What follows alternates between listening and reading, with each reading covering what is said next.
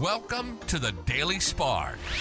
A quick flash of inspiration as you dare to shine. Here's your host, Pamela Gear.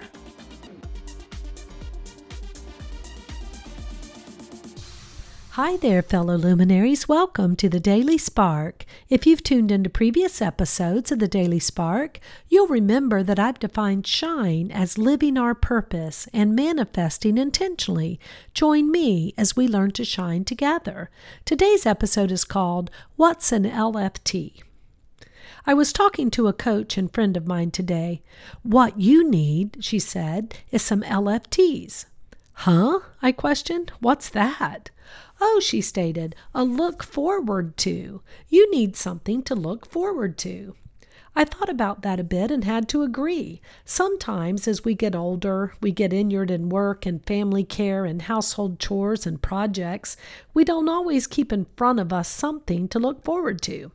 I have some friends who are very good about planning some really amazing annual vacations, but I need some more small LFTs.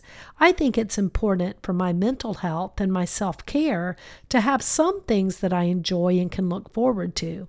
Sometimes, with all the cares and responsibilities, we may have to deliberately schedule them and know we're worth it. And they can be smaller things, like a walk in the park, a pedicure, a movie night with girlfriends, a coffee on Friday with an old friend. It doesn't have to be a trip to Rome. So, what about you? Do you also need a few LFTs? I'm going to make a list of a few things I can do, maybe one per week, while I wait for that next big vacation. Because when I can really enjoy my life, see the good, and do some of the things that I long to do, it's so much easier to shine.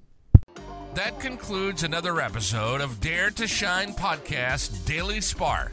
A quick flash of energy to inspire you to shine. Please go on over to iTunes or wherever you listen to the Dare to Shine podcast and subscribe and leave a rating. That helps other luminaries like you find this show and begin to shine.